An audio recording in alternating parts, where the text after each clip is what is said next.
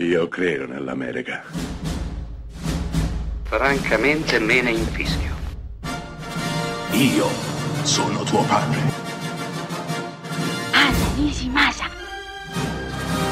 Rimetta a posto la candela.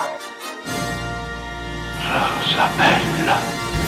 Siete a Close Up, oggi è mercoledì e abbiamo dedicato l'intera giornata al ciclo arturiano. Lo so, forse vi aspetterete che parli di Excalibur, ma in realtà ho scelto un film del 2019 intitolato Il ragazzo che diventerà re, diretto da Joe Cornish, pellicola che attualizza e aggiorna il mito di Re Artù, ambientando e spostando tutto quanto ai giorni nostri, quando un ragazzo piuttosto in carne troverà in mezzo a un mucchio di rifiuti la spada Excalibur. Ecco che la sua vita cambierà per sempre. Lui ovviamente l'eletto deve formare i cavalieri della tavola rotonda, deve cercare Mago Merlino e devono insieme affrontare la malvagia Morgana che vuole portare tenebre e oscurità in tutto il mondo. Il ragazzo che diventerà re prende la mitologia classica e la piega, la aggiorna ai giorni nostri, ai nostri gusti, ai gusti dei nostri ragazzi,